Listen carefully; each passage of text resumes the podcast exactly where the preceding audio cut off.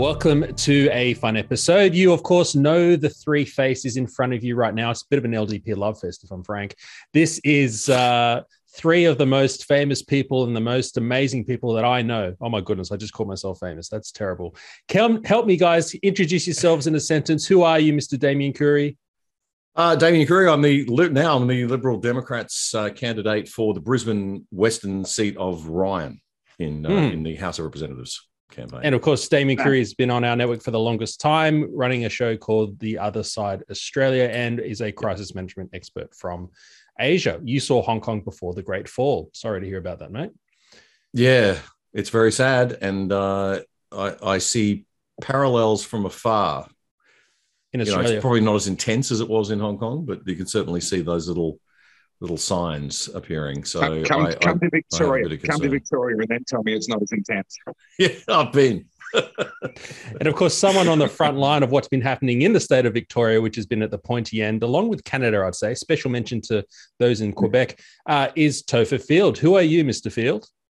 I'm Topher Field. I think that sums it up, doesn't it? Um, no, I am a 12 year political commentary, commentary veteran. I was doing political commentary freelance online before it was cool. Um, I found myself on the front lines of the fight against the madness in Melbourne, and I am the director of Battleground Melbourne, now an international multi award winning documentary. And I'm now running as the lead Senate candidate for the Liberal Democratic Party in Tasmania. Mm.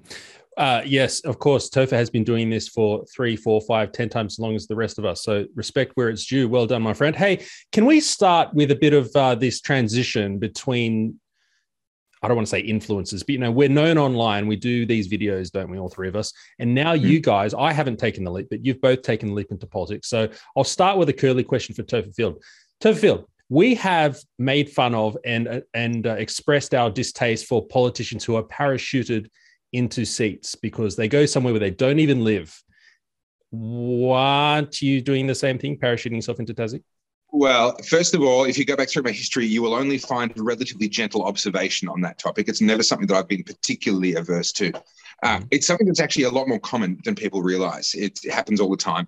Um, and in the in the case of state elections and in the case of local council elections, I think it's a valid criticism because they are dealing with roads and hospitals and schools and, and the genuine local stuff. And if you don't know the local community, the attitudes and how things are going, then you're not really in a position to represent people very well. When we're talking so, federally and especially federal Senate. Yeah. What? Well, Oh, he's Go broken on, up. There. No, I thought you were broken up. I thought we lost you. So this is going to be quite difficult, everyone, because a three-person okay. Zoom. I've never never done it before. But hey, um, so Topher, can I test that? What you've just said, Kristina Keneally. I guess it's not you, or maybe yeah. it's more of a sky phenomenon.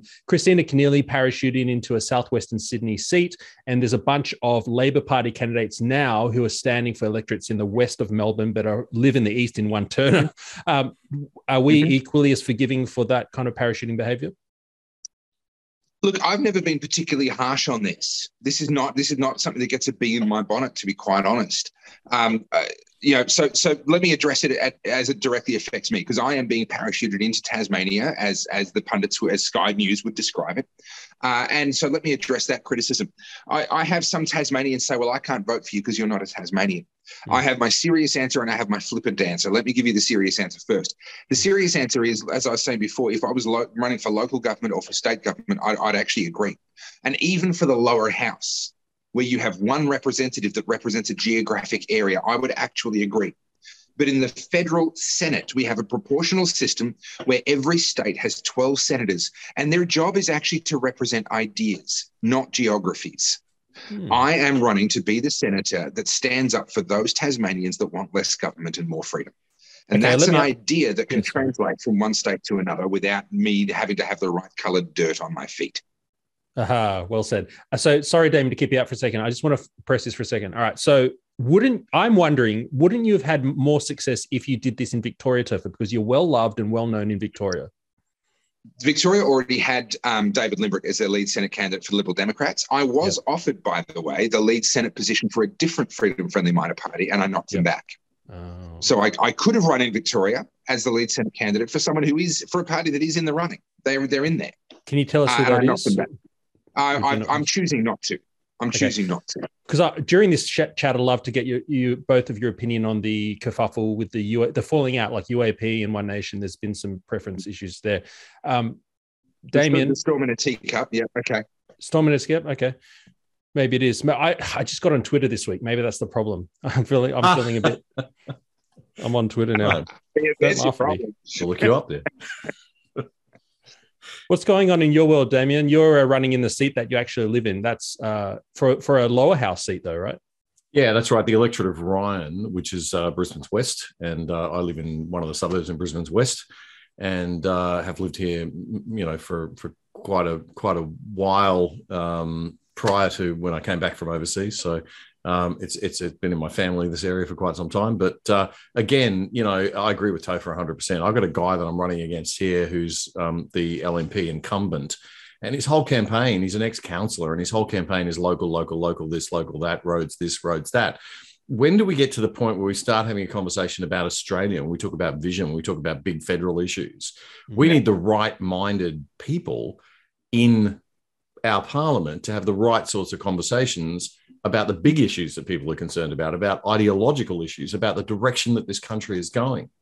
And that's where the major Conservative Party, the Liberal National Party in Queensland, and the Liberal Party and the National Party in other parts of Australia, I think has just lost its lost its base, lost its focus, lost its value set, um, and they're just a you know party of poles now. So, um, you know that's why I'm running because we need a proper Liberal Party, a, a, a, classical Liberal Party, and that's my value set, as everyone knows from you know eighteen months of uh, of stuff online that I've been doing with with you, and and uh, you know I, I I haven't I stand by my values. I'm running on my values. Um, the other thing I think, Matt, is we need people who've got more life experience. There are too many people in the Australian Parliament who have come from the labor side who've just worked in unions or they've worked in you know labor related roles party related roles or they come from the liberal side and they've grown up through that young liberals and they've got this sort of entitlement sense. And the young liberals grow up into older liberals and it's a very closed shop.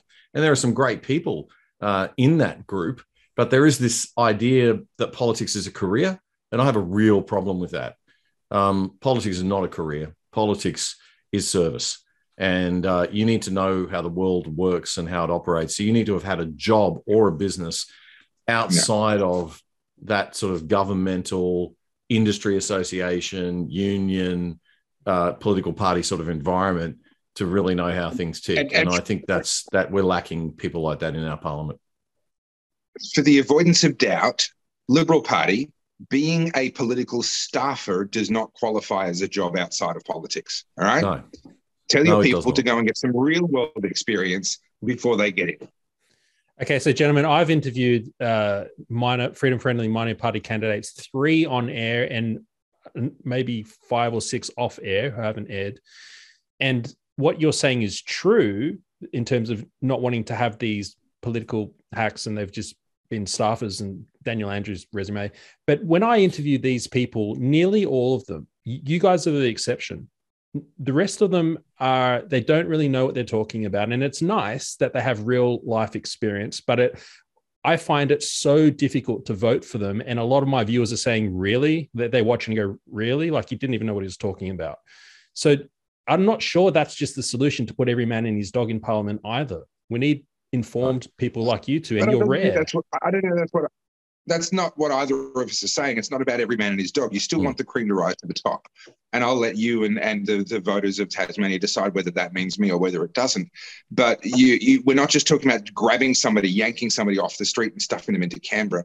What we're talking about is people that really have that experience. They have run a business, they have worked in a job, uh, they've had some sort of life experience um, you know, I wouldn't be averse to a minimum age on on federal politicians, to be honest. There's not many areas where I'd be happy to see an increase in regulation, but honestly, uh, federal politics is one of those one of those areas where, where I wouldn't be against it. Um, and to say, look, yeah, come back when you're 50. Like, okay, great, you're up and comer, you're promising, we like what you, we like the cut of your jib. Come back when you're 50. Um, now we don't have that, so I'm running as a 40 year old, even though I, I, I, suspect that I, you know, even I might be a little bit undercooked at this point in time. But I'll let the voters decide that.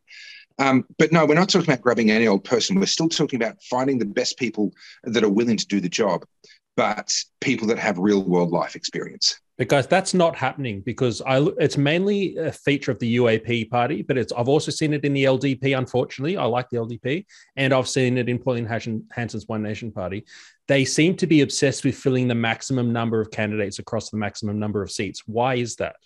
Well, we we actually haven't done that, Matt. We're running um, a selective number of candidates across selective seats.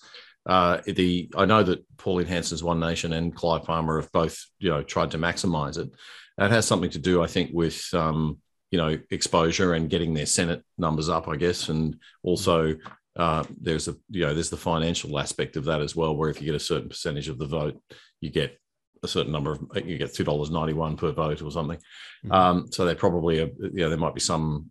Uh, I'm not really up to date with those the detail finer details on that stuff but we're not doing that. The Lib so hang on. well, you just said before you go on about ldp you said 291 or whatever it is per vote. So yeah. even if you lose say say uh, clive palmer runs 150 candidates whatever it is mm. and he gets a bunch of votes but only one get in but he's going to be paid mm. for the other 149 who collected a bunch of votes. Uh, there's a catch. You've got to get 4% of the vote the primary vote. So you can't and that prevents people from being Correct. able to run these sort of you know random candidates. So uh, you know it's it's still uh, you know you're still watching your pennies and you're spending because it's a there's a risk right, um, right. so you've got to try and and uh, and balance that out. But i do think and it's liberal, liberal democrats policy by the way to eliminate this um, payment to political parties because it's another thing that serves the interests of the major parties uh, because the major parties and incumbents just get richer and richer every election um, because they're getting this this payment. And i don't think a lot of people realize that that's the way the system works but it, it, i certainly didn't before i got into it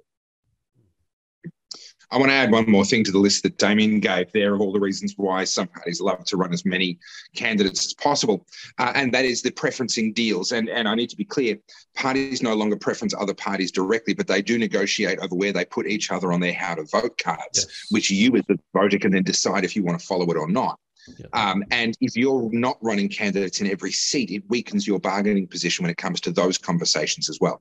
So there's a number of incentives in the system that encourage parties to run as many candidates as they can. And what that leads to is what you're observing, Matt, where there are people who really aren't ready. Um, people who, as much as they may have some wonderful real world experience and they be maybe wonderful people to their families and, and wonderful in so many different ways, they're not equipped with the necessary uh, skill set, the toolbox to be able to be an effective politician. And, uh, you know, without wanting to single anybody out, um, there, there, are some that you just look at and go, if you were actually sent to Canberra, you would get eaten alive. Yes. You really would. You would just get eaten alive. There's no point sugarcoating that. We can all see it. However, yeah. The other look, I, I'm I'm 55, other, 55 years old, right? And I have you know a career behind me um, two careers you know one in the media hmm. for 13 years and then uh, you know i got into the corporate world for 20 years i've worked across you know asia and different countries i've had a lot of life experience but i've been put through the rigors of having to run a small business look after staff worry about whether i'm going to be able to make payroll you know making sure that the revenue is coming in but also running a, a, an american corporation in a uh, you know in, a, in an asian country running a division a country a division of that. And you go through all this management training and you get stuff beaten out of you and you know you, you can't be um, you can't be too arrogant because they'll you know someone will take you down you've got to have good listening skills you know all the stuff that i didn't wasn't born with wasn't very good at that i had to you know that i know now and i, I think of that skill set and i think i want to see other people in my government who have those skills or are better than me um, and and i you know i've I don't think we're getting the right people to the top of these parties. I think the parties are closed shops. If anybody goes towards one of the major parties and has the sort of, sort of CV uh, that, that looks good and they've got a really good experience and they would make a great politician, the major parties are threatened, right? Because the incumbents all want to hold on to their little turf. So mm. you do get pushed out. And that's why we've got to start looking at minor parties and we've got to start uh, you know, selecting our candidates and who. So I would urge everybody to look at your House of Representatives list of candidates and see if you can work out what their CVs are and, and see if you think they've got the skill set and the mix to be a really good um, representative for you in government and will be able to handle the rigors of government and the leadership and the management and all the things that go along with it because it's not easy you know and and i would be very happy to see people much more talented and, and capable than me out there as well. Um, more of them. I mean, there are certainly some of them in there already, but um, you know, I'd like to see a lot more of them. And we're just not getting that talent up through the ranks in the in the major parties. And so we need to look at the minors and and uh, I guess at the Lib Dems we're trying to we're trying to get people who've got we have a certain standard. We're not just putting a, a warm body in every seat. Mm-hmm. We're taking a very very uh, considered and measured approach to it. That's why we got Topher, you know, because you know. I would also add there's, there's a degree to which people they, they, use a different lens when they look at the minor parties, and what they do, the lens they look at the major parties and they immediately ask themselves, well, which one is less bad out of Liberal and Labor? Which one's less bad? Yeah, and they will overlook a multitude of sins because oh, but they're less bad. But then when they look at the minor parties, they put on a completely different lens and they're looking for perfection. And they're saying, well, I agree on this and on this and on this, and I really like that. And I think that's fantastic. Oh, but there's that one thing, and oh, oh no, I just can't agree with that. And if they took that approach to the major parties, they'd be out there with pitchforks in front of Parliament House right now, right? But they don't. There's this weird lens that they use. Yeah. Um, so the focus for us as as the minor parties is is a few different things. Number one, we need to actually show that there is support behind us and momentum behind us, and I believe this election will show that very very clearly. Mm. But then we need to earn the trust of the Australian people as a viable alternative, and that's about the performance of those few people who do get lucky and do get elected in this election. And I would I would hold up someone like David Limbrick as a perfect example of what that looks like. He is going to do very well in this election as he runs for the Senate. Why? Because of the quality of his work and his courage and the way he stood up for Victorian people during the pandemic in a way that no other politician at the time had the guts to do. He earned the trust of the Australian people. And in so doing, he's improved the brand value, not only of the Liberal Democrats, but of everyone that stands for freedom and is running for politics. So I, I, think this is an area where we can really build momentum. And as we get some really good people uh, into positions like the Senate, hopefully at this election, and they start to do good things, the trust of the Australian people will be earned more and more. And that lens that they look at us with will start to shift and they'll start to look at us the same way as they look at the major parties. And at that point, that's when I think they're going to realize that we are so much better. Mm, absolutely. What kind, of, yeah. what kind of result are you guys uh, looking for, not just for your party, but across the board? We know there's this major shift towards the minors and the independents. What has mm. it hmm. traditionally been? Has it been like three to six percent, something like that before? Per party between the how how much of the vote are they getting? So your Liberal and Labor will usually get like a forty percent, thirty five percent, forty percent primary vote, right? Mm, each. Mm. Each, yeah. yeah. So, what are the often often UAP, One Nation, uh, Liberal Democrats are often uh, you know often well actually pretty much always below three and a half percent, mm. and often below two percent each. Uh, so historically, it's been very. It's time to get and, your marbles out, Topher. Get the marbles yeah, out. Right. Yeah. Um, you'll see many. You'll see many, many instances of, of these parties getting less than one percent. Um, I, I, think there is a significant move on. I think there is a significant shift. Not only has the support for these parties increased, but due to my efforts and the efforts of many others, the understanding of how preferences has improved, and therefore instead of people voting for these parties individually, they're now actually preferencing each other correctly or, or will preference each other correctly. Mm. What I think we're going to see, Matt, is instead of the balance of power being held exclusively by the Greens, which has been the case for most of the last 30 years, yes. we're going to see the balance of power now being shared between the Greens and others at, as of this election. And then, as of the following election in another roughly three years, I think we will see the Greens replaced as the balance of power party. Wow. Now that that may that may be at the expense of Green senators, or they may actually still have the same number of senators. They may be picking up the fifth seat, but there will be an equal number of freedom-friendly senators that have picked up the sixth seat in six states and then done it again in a following election, adding up to 12 senators. And I think that that'll come largely at the expense of the majors. Yeah. So I, I, I do actually believe that this election is the beginning of a major shift in Australian politics. And I think that if not at this election, then in the following election, we can see the freedom friendly minor parties holding the balance of power in the Senate and basically doing to the federal government what the Greens have done for the last 30 years, but going in the opposite direction. How is that possible, Topher? Because around the world, I haven't seen that. Sounds amazing to me. That that little future you've laid out for us. I haven't seen it happen anywhere. I've seen a cultural slide to the left. I've seen conservatives lay down their arms and just give up, and I've seen Greta Thunberg and everyone take over AOC. What you've described. Okay, so there, there are two things that, I, that, that, give me the reason for that optimism. Number one, I've said for years, literally for 12 years, I've been saying the problem with politics is people don't care about it until it hurts them. Yeah. We've seen in Victoria, especially, people being hurt by politics in unprecedented numbers at, at a depth that has never been seen before in most countries of the world, let alone in the Western world. So there are more people fired up and passionate. And even if you're not in Victoria, people know people in Victoria. They've seen what happened. They've tasted little bits of it themselves. And there's a lot of people more fired up than we've ever seen before. Mm. The second part is this is the beauty of the Australian preferential system. Mm. Take, for example, the American presidential system, where it's first you, you, get one vote, you just vote for that, that person. If they get knocked out, too bad, how sad. That system basically guarantees that they will only ever have two major parties and no 30, third party will ever be a serious contender. Right. Because voting for the third party means not voting for the one of the big two, which means it's almost certain that your vote is a wasted vote. Right. In the Australian system, there's no such thing as a wasted vote. Right. Now, that's relatively rare around the world.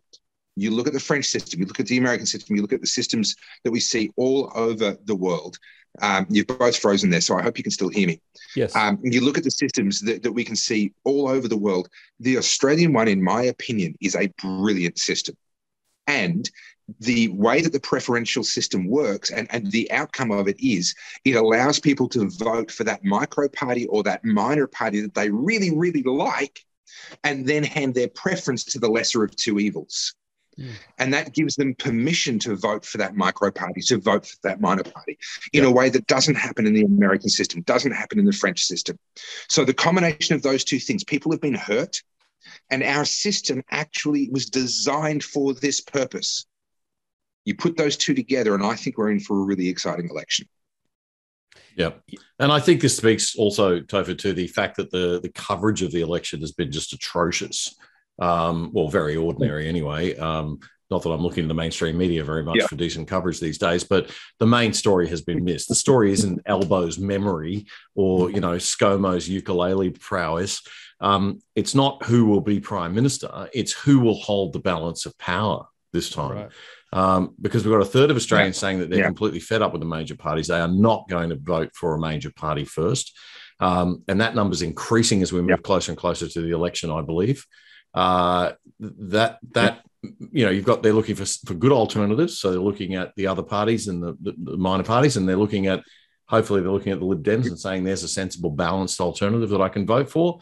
Um, but I think this is mm-hmm. the election where ordinary Australians, you know, the ones who aren't blabbering on um, in the media or in social media like we do, uh, are going to send a very, very big message to the establishment.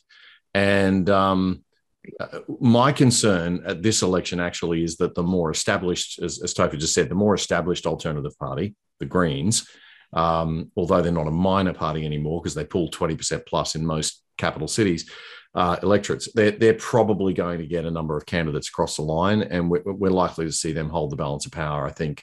And, and that to me is, is pretty terrifying. Um, and that's why I'm running is to try to prevent that. Failing preventing that, I agree with you guys that we're probably going to see uh, the Australian public realize over that three the next three years that holy cow, these Greens are not. They're not. This is not a normal party. We shouldn't be treating the Greens as a normal and viable alternative, uh, and then mocking, you know, the old white men uh, running in the in the other, which is really how the media cover it, right? They every time they put Craig Kelly or Clive Palmer or Pauline Hanson on, they're derisive and they're you know a little bit, you know, it's them, it's them. But when the Greens yeah. come on, it's like, oh, yeah. you know, I better virtue seal, I better not uh, step foot in the wrong place any in terms of any kind of identity politics. And you listen to what comes out of Mehreen Faruqi's mouth. I mean, it's diabolical. It's not. It's not bad. It's appalling. Um, and it, it's it's the Greens, destructive the, of our culture. We, we need to be actively rebranding the Greens. The Greens uh, live off the back of this myth that they are the environmental party, uh, and arguably, maybe that was true in the 1990s. What they are today in 2022 is the anti-human party. Mm. They've made the mistake of conflating uh, they assume that environmental outcomes must come at the expense of you know capitalists that capitalism and the environment are somehow diametrically opposed. And if you accept that assumption, then there, there becomes this convenient intellectual shorthand, where instead of having to fight for the environment by actually doing good things for the environment and measuring the results, instead, if you can just show that you've hurt capitalism and it's a zero sum game between capitalism and the environment, then if you've hurt capitalism, you must have done something good for the environment. Yeah. And as much as that might sound like a really flippant and shallow analysis, if you look at their policies today, they are more focused on hurting capitalism than they are on helping the environment. And it, because in their mind, there isn't a difference between those two things. They've actually genuinely, and I'm not saying this just as a throwaway line, they have genuinely become an anti human party.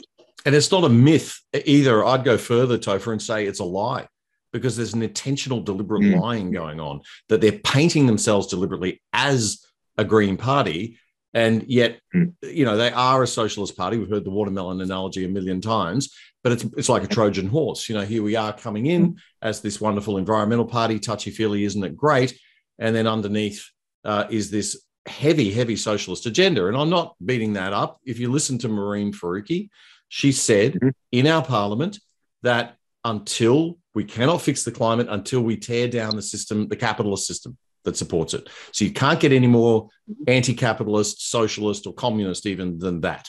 So you know it's it's straight from the mouth of of the um, of the politicians concerned, and yet we the media cover them like they're a normal, rational group to be taken seriously, and then people think, oh, so, you know. Yeah. Yes. The, the point of this, because I can see your face, Matt, and you're waiting. You're like, okay, we're going down a rabbit hole. Let me let me bring it back to what matters right now. Well, can the I? Can I? Is, I just want to say I'm, I'm deliberately keeping a bit quiet because I like to hear you guys thrash this out. It's very good content. Mm. Okay, keep going. Thank you. The, the reason why this matters is because for the last 30 years, we've had the Australian Greens founded in 1992 on the back of the Tasmanian United Front, which went from 72 to 92. We've seen the Australian Greens holding the balance of power in the Senate most of the time, not all, but most of the time. What that means is any time the Liberal or Labor Prime Minister wanted to pass legislation, they had to negotiate with these guys and girls. And they're pretty kooky. They're pretty out there. You want to know why Australian politics has gone so far left? It's and so far towards socialism. It's because every government almost has had to negotiate with these nut jobs in order to get anything passed. Now, what if instead they had to negotiate with people who were committed to the ideals of freedom, mm. of small government, of greater freedom, of more individual expression, the ability to make your own decisions and endure your own consequences. What if that was the philosophy of the people that successive prime ministers had to negotiate within when they wanted to, to pass legislation? We could literally reverse the entire direction of this country just off the back of changing a few Senate positions from being Greens held to being held by freedom friendly minor party representatives. And that's exactly what we have the opportunity to do in not even, like, what is it now, 12 days' time and House think, of Representatives positions, I might say. And I, I you know, I, it's House time. It's time, and that's why it's so important that people get out and vote um, if you hold these views, if you care about this country, if you think we've gone too far to the left, mm. uh, and if you want to just have a, a, different perspective, it's a big change we've got to make. It's a cultural change. It's a lens change, as as um, you know, uh, Josh would say, Matt. You know, it's a worldview shift, right? We've got to have a complete worldview shift. Uh, we, we, are looking at the world. I had a debate tonight with a friend of mine who's a very, very senior reporter uh, in in mainstream media. I won't name any names. Okay. But I sent him an email and I said, guys, the way you're covering this election is just insane. You're, you're, you know, it's, it's, you're not paying attention to the massive, you're talking about all this garbage with Albo and ScoMo, and you're not paying attention to this massive shift that's culturally occurring. And I don't want you to have a reputation disaster like you had in 2019 when everyone said, oh, Sco, you know, ScoMo's gone, ScoMo's gone, then ScoMo won, and everyone had egg on mm. their face. I said to him, you know, let's get this right this time. Um, and he came back and he said, "Well, we're covering the, the Teal Party. We're covering the te- uh, Teal Party. I call it. Sorry, the Teal Independents. That's what I want they to are a party. They're acting yeah. like a party, but they are they're presenting as as, as independents, and they are mm-hmm. fake independents. Josh Frydenberg's right.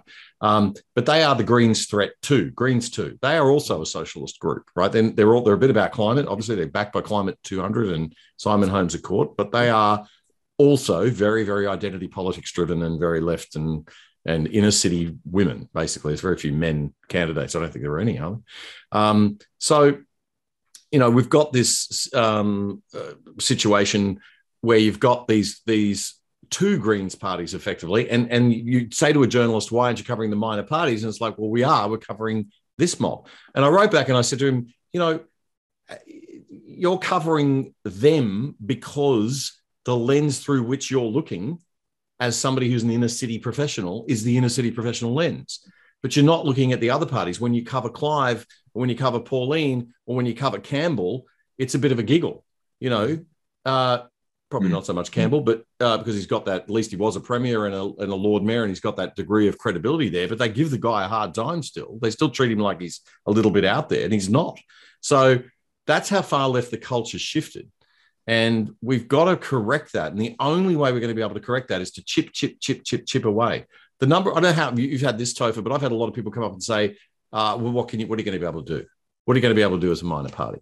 Well, a heck of a lot, actually. We're already doing it, just having these conversations, just putting, I mean, I did a, I did a debate the other night um, with the Greens and I, and, and the major parties. And I was the only one saying to the Green, you know, w- w- why are you rejecting nuclear as an option, as a viable option? I mean, we, we should at least look at it. Yeah. There are 440 nuclear power plants around the world. You know, we've got 55 new ones being built in Asia right now. China's going to have a heap of them. France runs its power off them. America's got 100. Britain's building eight more. We are the best geographically, you know, geological uh, environment for it, and we don't have any.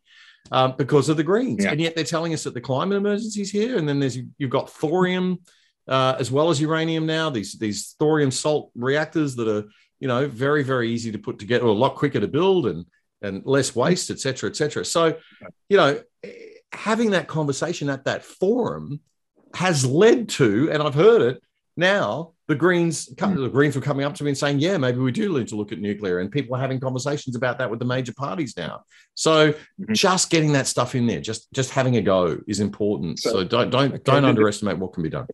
Gentlemen, I think you are correct. Uh, if you look at how we've been held hostage, various prime ministers over the years, to small voices that have dragged the parties left, especially the Liberal Party, uh, perhaps we do underestimate what we can achieve with uh, just a few senators holding the balance of power. But let me go to the the teal phenomenon uh, and more broadly this misanthropic age we live in, this human hating kind of trend culturally because when we talk about the potential for freedom friendly minor parties to have that balance of power and over the next couple of elections drag our um, polity the other way i'm wondering how much that will work when at the end of the day our culture seems to be going more left. I mean there's there's, um, you know, uh, what's his name? Tim Wilson is fighting off Zoe Daniel from the left. Uh, Josh Frydenberg is fighting off Monique Ryan from the left. Uh, Wentworth, uh, Dave Sharma is fighting off uh, Allegra Spender, I think it is. Isn't it's my view that that is representative of a large a, a, scary large part of our culture because a lot of us who are sticking to more classical principles like freedom and others other principles were most horrified these past two years to discover that yes our politicians are terrible but a lot of our fellow citizens are as well. So how do we reconcile that? The culture of the people around us is going yeah. left as well I, I, think you're I think you're misinterpreting some of the some of the signs there. Um, in in the television world, and Damien, you would have come across this. Uh, in the broadcast world, they're obsessed with the broad, the uh, the viewer numbers, you know. And oh, this latest show just debuted, and they got a million dollars in their in their premiere. Uh, sorry, a, million viewers for their premiere show, and then the other competitive show only had three hundred thousand viewers, and absolutely you know, destroyed them in the ratings. Blah blah blah blah. And they're watching this every single week, much like politicians are looking at um, at polls and everything all the time. But what I observed as I worked in that industry for a number of years was that there could be 23 million people missing from the numbers, right? There are 25 and a half million people in Australia. And and here are all these ratings agencies obsessing over, oh, well, this this this show went up by 50,000, that show went down by 100,000. But there's 23 million people that are tuned out. They mm. just don't give a rat's. They're not even watching, right? Now, politics is a similar thing. What's happened the people with the biggest axe to grind have been the most active politically.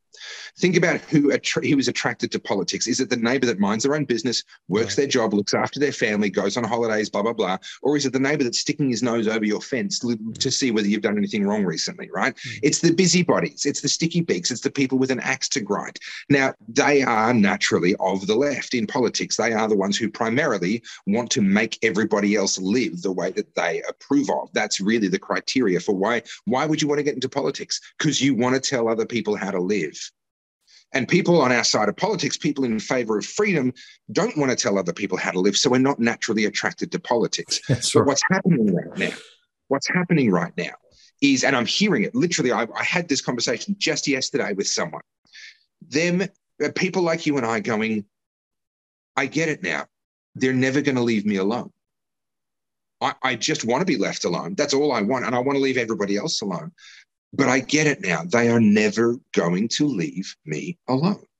And if that's the case, then I'm going to get off my ass and I'm going to get into this fight and I'm going to be so bloody minded and so effective in this fight that they will come to rue the day they bullied me into getting off my ass. And that's what's happening now, bit by bit. We're seeing the very, very beginning of that phenomenon. More and more grumpy, mostly men, uh, and many Christians. Right, I think Christians are overrepresented in this movement, who are sitting there going, I get it. You're never going to leave me alone. And this is this is the crux of it. And I said this at the Australian Christian Lobby event in Launceston the other day. I said, the problem that we've got is that the government is trying to replace God the government is trying to play the role of God in our lives. And it's only now, literally as a, as a result of the last two years in Australia, that we are seeing a groundswell of Australians standing up and going, ah, no, you don't. You ain't God. So what's happening, in my opinion, is now a collision the left and, and the social progressives, etc., kind of have stolen the march. They were already involved in politics. They were already meddling in other people's lives. So they've got the first mover advantage. But the pushback is coming and it's coming fast. And, and I, I think that this election is going to be very different, a little bit like after Trump won the presidential election in, in 2000 and must have been 16, 16 I think. Yeah. Um, and and putting aside whether that was a good or a bad thing the exploding heads and the difficulty with which the chattering classes had to try and reconcile that reality with their expectations and their friendship groups and what they thought they knew about the world. I think we're about to see a real slap in the face for a lot of know-it-alls a lot of political commentators a lot of the chattering class in australia and the political class in australia who thought they understood what was going on and then all of a sudden, the numbers are going to tell them a very different story. And we're going to have the fun of watching them trying to reconcile that so, afterwards. Uh, okay. So this is politically, but what about to my question about culture? Do you feel that our culture is similar? Because you're describing to me that there's just a, a majority of disenfranchised voters who have not been represented. No, no, no, no. So don't misunderstand me. Uh, there's, there's two things that you need to know. Uh, every culture breeds its own counterculture, and the revolution always eats its own. Those are two separate ideas, but when you understand them in concert with each other, this becomes a really powerful way of observing and predicting massive cultural shifts before they happen. The, the every culture breeds its own counterculture. When you have, if you have a family that's a goody two shoes, Bible believing family, blah blah blah, what are the kids going to do? They're going to rebel. Mm-hmm. We know statistically right now that the millennial generation are having less sex, they're doing less drugs, they're studying mm-hmm. harder and getting jobs and saving and being more financially responsible than either of the two generations before them. Mm-hmm. Why? That's their form of rebellion. That is the counterculture that they are now engaging in against the culture that they were given. Every culture breeds its own counterculture. What we're seeing now is a rapid rise of incredibly conservative, serious minded people um, in, who in, are, in are rejecting a lot of this work in, yeah, in Gen Z, but, but, yeah. but also yeah. a lot of people who are older. Gen Z, yeah. Yeah. Yep. but also a lot of people who are older that are extracting themselves from that culture and going, oh, hang on, I was in that culture and now I reject it. The other thing to keep in mind is the other half of that statement the revolution always eats its own. Look at Martina Navratilova. Okay, she was an openly gay tennis player, winning world championships, the darling of the left for a long time. She's now been basically deplatformed and unpersoned because she didn't have the right opinion about transgender people. We see that again with uh, Helen Caldicott and a whole bunch of these other heroes of the feminist world, where they're now being eaten by the revolution that they championed for decades. When those two things start to happen at the same time, when the revolution begins to eat its own and the counterculture begins to take effect, you know that the end of a movement is, is nigh. Yeah. And I believe that that's exactly where we are because yeah. we're watching both of those phenomena layered on top of each other. I, I, I hope that Topher's right, but I tend to lean more that that you Matt might be might be right, and we might have to go through that three years of hell for what Topher's saying to take effect. But I hope I'm wrong. I hope Topher's right. Um, and, and it's great I'm, to hear somebody to talking clear, about I'm, that. I'm not saying it's I'm talking multi-decadal trends. It may be, it may take another yeah. ten years oh, for right. the current okay. prevailing yeah. culture to properly crumble. I'm not yeah. saying it's imminent, no. but I'm saying okay. we're at the tail end of this madness. And the counterculture, the, the combination of the counterculture growing up and the revolution eating its own means at the end of that movement, where I think we're in the last decade of that movement. I had an interesting experience this morning, actually, on the first, uh, we're recording this on the first day of polling, pre polling. And mm. I uh, went out this morning and uh, the, there was a, a, massive, the Labor Party and the Liberal Party had massive tents up, uh, gazebo type tents. And um, the Greens hadn't got theirs there yet, right? And I don't have one, but I have a big sign. So I put my big sign up and then I, I put a chair out for the woman that was um, handing out how to vote cards for me because I had to rush to another polling booth. And I put the chair out and on this slab of concrete that was like, you know, probably the size of two car park, two, two car parking spaces, like a driveway. And, um, and the Greens said, oh, oh that, that, that, that's where our gazebo is going, like that. Uh, and they'd already said to me, can you move one of your signs? That you don't put it in front of our sign, like that. And I thought, gee, the arrogance and the sense of entitlement. And I said to them, I said, well, can we share this space? You know, I'll take, you take, there's a dividing crack in the concrete. And I said, I'll stay on this side of that line. You stay on that side of that line.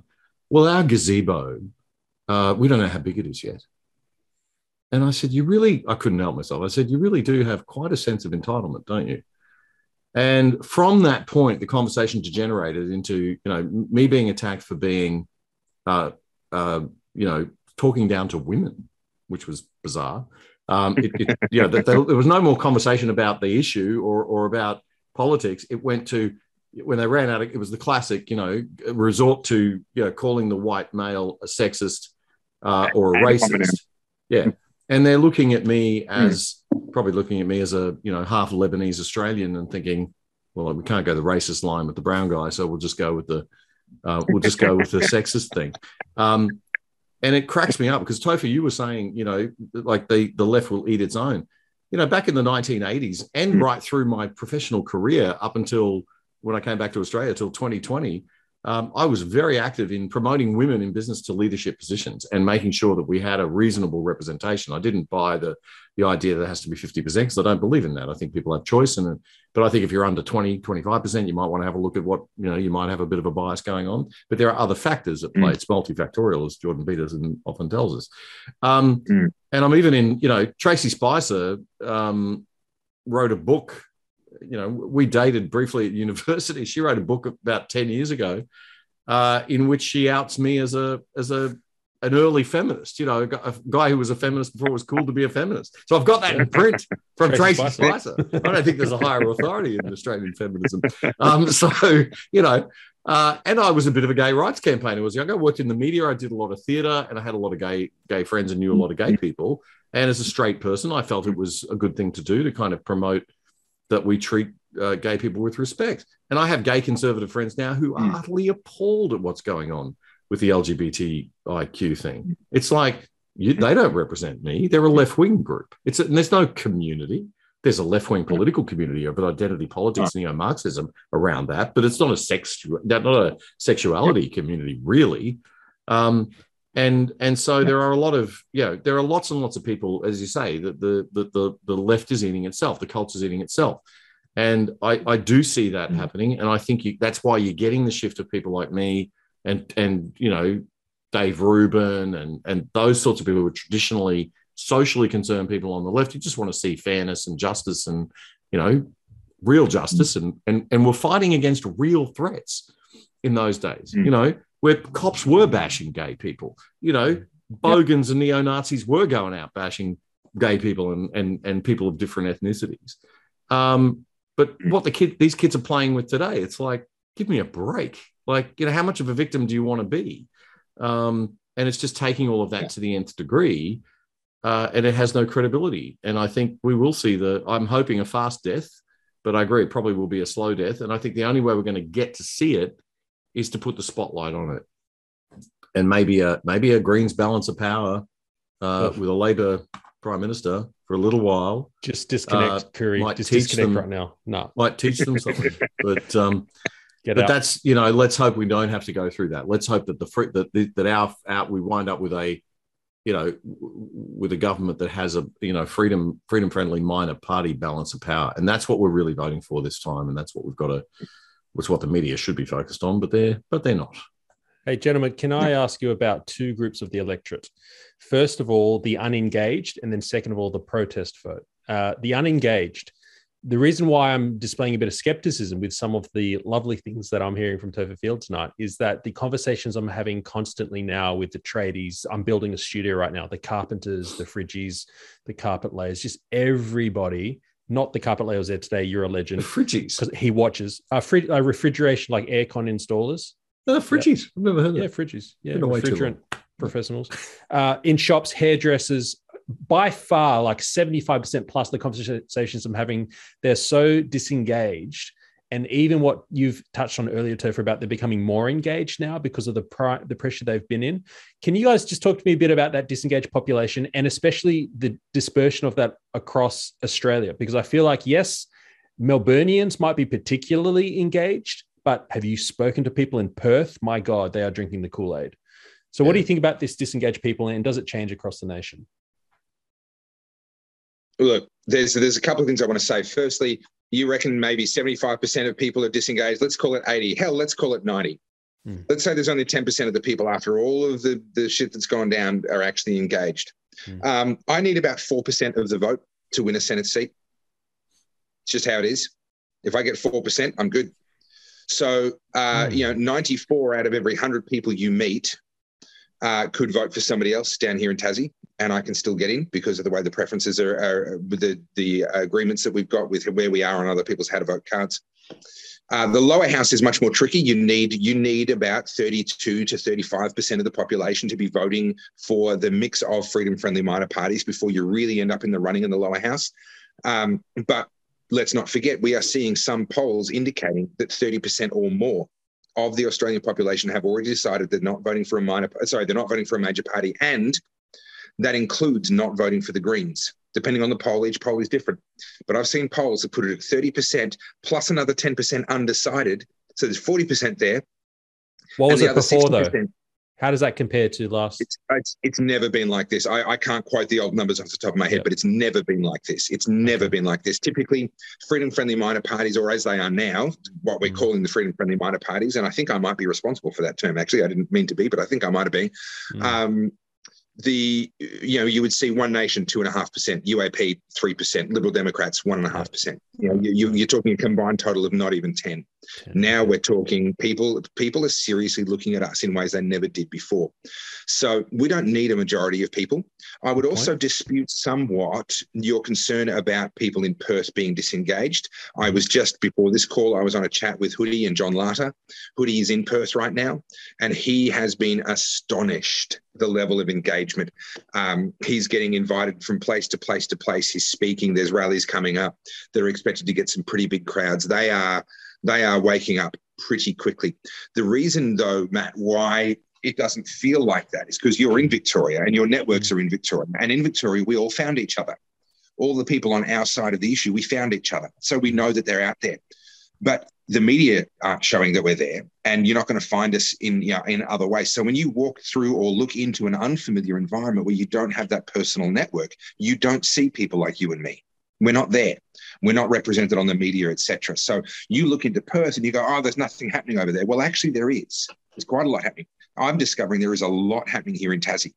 There is a lot going on okay. here in Tassie that I was unaware of a week ago. That's very encouraging to hear. Uh, I take your point. You may be correct. I am basing, just so people know, I am basing it mainly on the amount of hate I get and the amount of hate that I get coming from the uh, Western Australia and uh, to a lesser extent, but Northern Territory. It feels like they are very disengaged, just swallowing Kool Aid. But what do you think about this, Damien? You the, the disengaged vote. We don't need to get them all on side.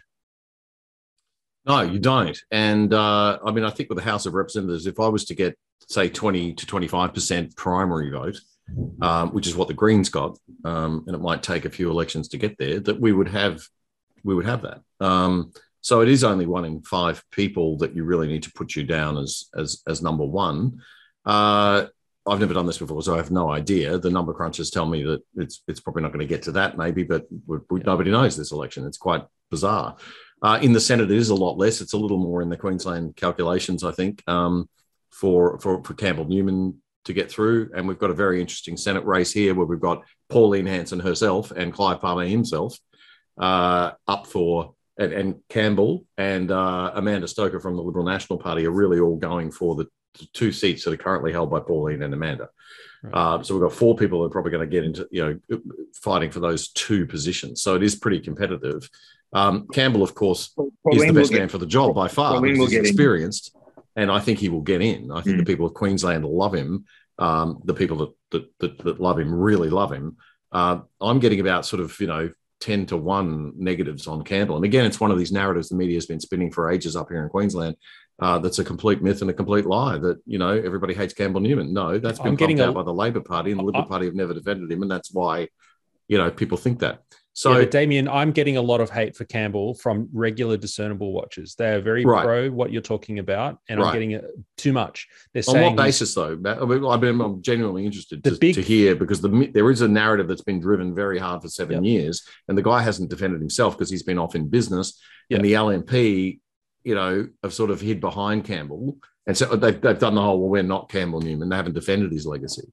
So, well, so what are people? I'm, what are people actually saying? Yeah, I'll tell you. Look, I'm interviewing him tomorrow, and I'll ask him this question and see what he has. So he can speak for himself. But what people are, concerned about is the authenticity. So the the real cornerstone is, of course, the anti-gathering, the anti-bikie laws. And now he's not standing for Pauline Hanson's One Nation. He's not standing for freedom, whatever he uh, some party. He's standing for the LDP. So these are people who are one of the most critical of that kind of social engineering.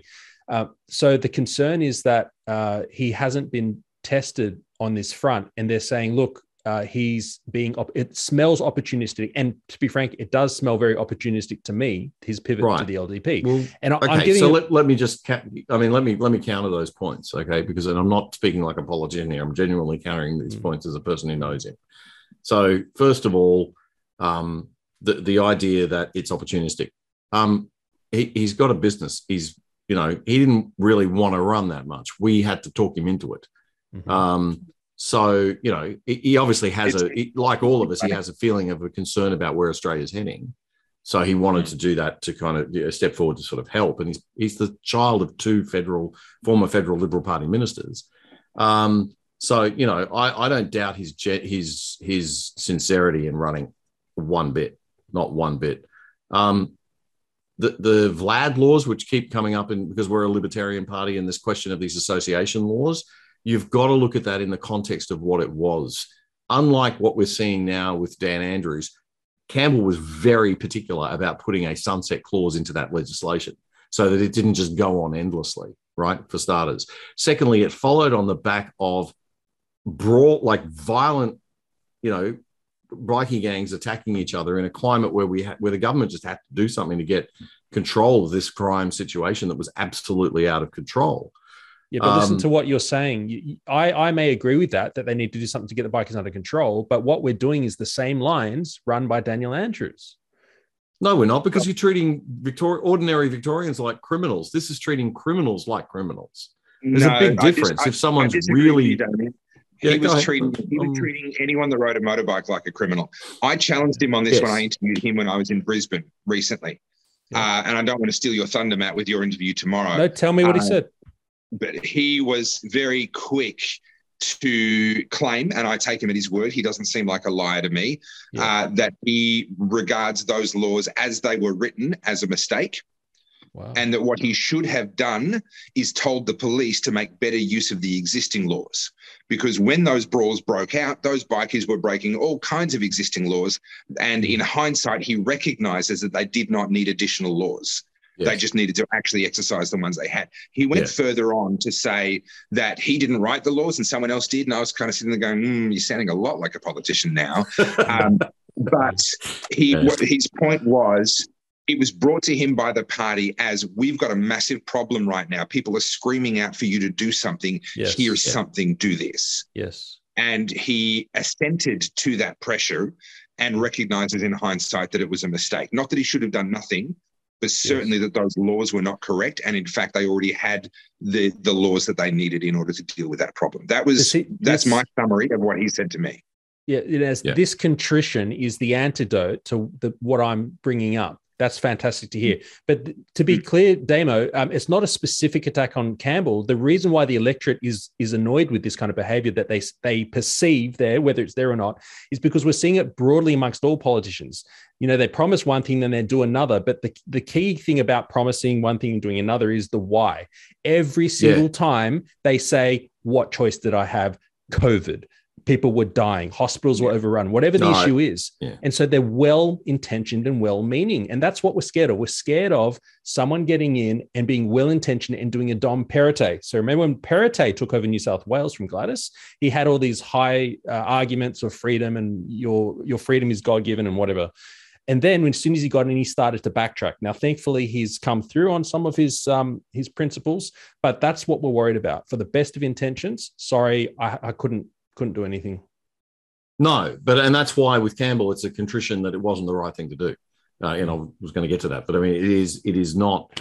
You know, it what it was. It could have been handled a lot better, and he admits that. Um, and and I think that that's what we need to see much more of just to just you know accepting that these these things are wrong. And i want to see you know they talk about politicians that can never make their mind up and they flip-flop. Okay yeah that can be a problem. But i, I prefer that actually over politicians that are so rigid that they get new information and they don't mm. change their mind on something. Okay. what i'm looking for is that they stick to their bloody values.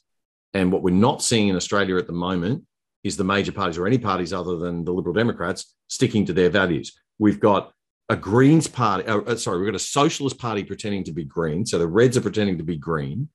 We've got a bunch of Greens pretending, green semi socialists pretending to be independents. We've got a Liberal party that isn't liberal. We've got a Labor party that doesn't stand up for Labor and the working class anymore, right? They're inner city woke. That they so we've got all these fake brands out there. The only party that actually has the value system that matches its name is the Liberal Democratic Party. You know, so when you vote for a liberal Democrat, you get a liberal Democrat. And that's what I am. That's what Topher is. That's what Campbell is. Um, they're the principles, they're the values that we stand up for. And so everything that we're going to do, you know, we're going to argue between ourselves, even obviously. Um, but but there are there's a lens that we're looking at everything through, and that lens is a liberal, democratic, classical liberal, libertarian, little bit of conservatism. I mean, within the, within our party, you've got those three sort of political ideas, but you we all share this commitment to liberty. And mm. and and we will balance each other out and we'll work stuff out and there'll be there will be compromises. And you might look at someone and go, oh, you know, they said they were going to do this and now they're doing this, but it won't be they had these values and now they've got they're doing something that's totally contradictory to those values like sitting around while states rip people's liberty off them and not even saying anything just sitting there and letting it happen and saying, oh, well, I'm the federal government. I can't do it. It's not my job, you know? Well, actually, you could. You could actually speak up for starters. You could criticize the states. And there are levers that the feds can pull. I get a little angry when I start talking about this because there are levers that the feds can pull that they could be, you know, um, uh, putting a lot of pressure on the states, actually. Uh, and there's also our constitution. You can you can write a federal law, and and that law will override the states in a lot of cases. So you know, the I idea that oh, I couldn't do anything. I, would love to challenge you, you two guys. Right, I'm going to do it whether you like it or not, no, because I think I, I love something. you. I love you both as friends, yeah. and so that's why I think you can handle this because you're friends, and I think you're both big enough to handle this. But I want to tell you the truth, which is I get the feeling that let's oh, hang on. Fact first: the only person who's really been tried and tested and found to be actual solid LDP will maybe David Leyonhjelm, but definitely David Limbrick. Absolutely even when it's cost him, he stood. Yeah. yeah. You, uh, so Topher, Damien Curry here, and uh, Campbell Newman haven't really been tested on the LDP platform. I get the feeling that the two friends in front of me on Zoom right now, if enough pressure was put on, that you would, both of you, would go, look, I'm strategically going to depart briefly from my values of freedom and liberty and classical principles, but it's going to be worth it in the long run. So that that's my gist from you two guys. Please, if you can defend yourself, am I mistaken? It, de- it depends on the issue. Are there issues mm. that I would make that rational choice on? Yes, those issues do exist. Are there issues where no matter what, I would not make that rational choice? Yes, those issues also exist. So I would need a specific example. But let me let me talk about my own track record because you're absolutely right. David Limbrick, he's been tested, he passed. I would argue that I've been tested on my principles and I've passed with flying colours. And where my principles differ from the LDP, I've been very public and explicit about, and that's specifically on abortion and assisted suicide. Right. Everywhere else, I'm in alignment with the Liberal Democratic Party's policy platform. So, you know, you, you, are talking to someone, and I know you know this, but for anyone who's watching who may not know, I've been a, a political commentator for 12 years. I have evolved politically considerably over the last 20 years, and I've been public about that. There are things that I said early on in my commentary that I now regard as wrong. I was just the other day in, in Hobart. I was at the handing over uh, from um, Gabriel uh, Shipton, Julian Assange's brother. He handed over 700,000 uh, petitions to Andrew Wilkie MP, um, to the Australian government, essentially. He'll be tabling them in Parliament for the release of Julian Assange. Now, when Julian Assange was arrested, I supported his arrest. I bought the line that he was a terrorist, he was enabling terrorists, that Australian soldiers were going to die because of him, all that stuff that was said at the time. I believed it all at the time. And I've changed over that period of time. Change is a good thing. I agree with what Damien said earlier, but I think it's very important when you're dealing with someone who's changed that they acknowledge the change. When someone says, Oh, no, no, I was never like that, well, that's an alarm bell, right? When someone like a Campbell Newman says, You're absolutely right, I did pass that law and I now believe that that was a mistake, I think that's a sign of maturity and actually humility. Yeah. Uh, and I, I think it's a, a very, very good thing. So, have I changed over time? Yes. Would I compromise on a principle that matters? No. And it doesn't matter how much pressure you apply. And there are two anecdotes that I want to give to, to, to demonstrate that point. As a 29 year old man, I was contacted by Dick Smith. Yes, the Dick Smith. He had a thing at the time called the Wilberforce Award. It was for anyone under 30 years of age who was willing to become the face of his campaign against a big Australia. Now, I was only a few years out from having been opposed to a big Australia and opposed to immigration. I used to be a conservative. I used to be opposed to immigration. Australia should be for Australians, uh, etc. All that nonsense, what I now regard as nonsense. I could have reverted back to that very easily because the reason he got in touch with me was to offer me a million dollars in the form of the Wilberforce Award. He'd seen my videos and he says to me, Topher, you're my guy. I haven't found anybody else. Yeah, one million dollars. Klaus Schwab. Yeah. yeah. You know, and, and he's ringing it, he's ringing me to offer it to me. Hmm he, I, I, went up to, I, I, said, look, I don't actually believe in, in that, that, a big Australia is a problem, but if there's a million dollars on the line, I'm happy to talk about it a little bit more. Mm. He flew me up to Sydney. We spent a day together. It was an incredible day. We talked very deeply about a lot of different things. He was very kind to me, even after it became evident to him that he wasn't going to change my mind. He was still very gracious and very kind. And to this day, if I call him, he answers and, and, and we can talk. Um, but I literally knocked back a million dollars as a 29 year old man because I knew that I would never be able to buy my own integrity back if I accepted money to stand up for something that I didn't believe in. Mm. Now, my second major test in my life has been the last two years. There was no incentive for me to come out against the lockdowns. I had my little niche carved out. I was the water guy. I was standing up for farmers. I had, you know, free speech and a bit of other stuff like that. That was my niche. I was a stay-at-home dad, right, looking after the kids so that my wife could run her business, which she loves and she enjoys doing. I had absolutely no incentive, and I certainly had no incentive to double down and triple down and quadruple down as the yeah. police got more and more violent and as the stakes got higher and higher. And I was, you know, I was asked the question by the Victorian government, not directly, but in their actions, they asked me the question, how far are you willing to go? And my reply was one step further than you. Wow. Right. So I would argue that I have absolutely proved myself uh, in, in two very different but very testing tests that I, I believe I've passed. So to to your question, Matt, would I compromise on for, for pragmatic gain for a greater payoff later? Mm. On matters that don't actually cut to the principles that I stand for, yes. Okay, I've, I've done exactly that with the how to vote cards. Mm. right? There's wheeling and dealing that goes on. You put someone onto your how to vote card that you go, eh, I don't love the fact that they're there, but there's an advantage elsewhere that makes it worth it. But that's not cutting to my principle. I'm not going to compromise on free speech for some long term advantage. Yeah. I'm not going to compromise on innocent until proven guilty for some tactical reason. There are bedrock principles that do not get compromised on. And I think I've proved that, that I'm not someone who's going to compromise. Thank you for taking hmm. my my cynicism, my skepticism. Well, I appreciate it.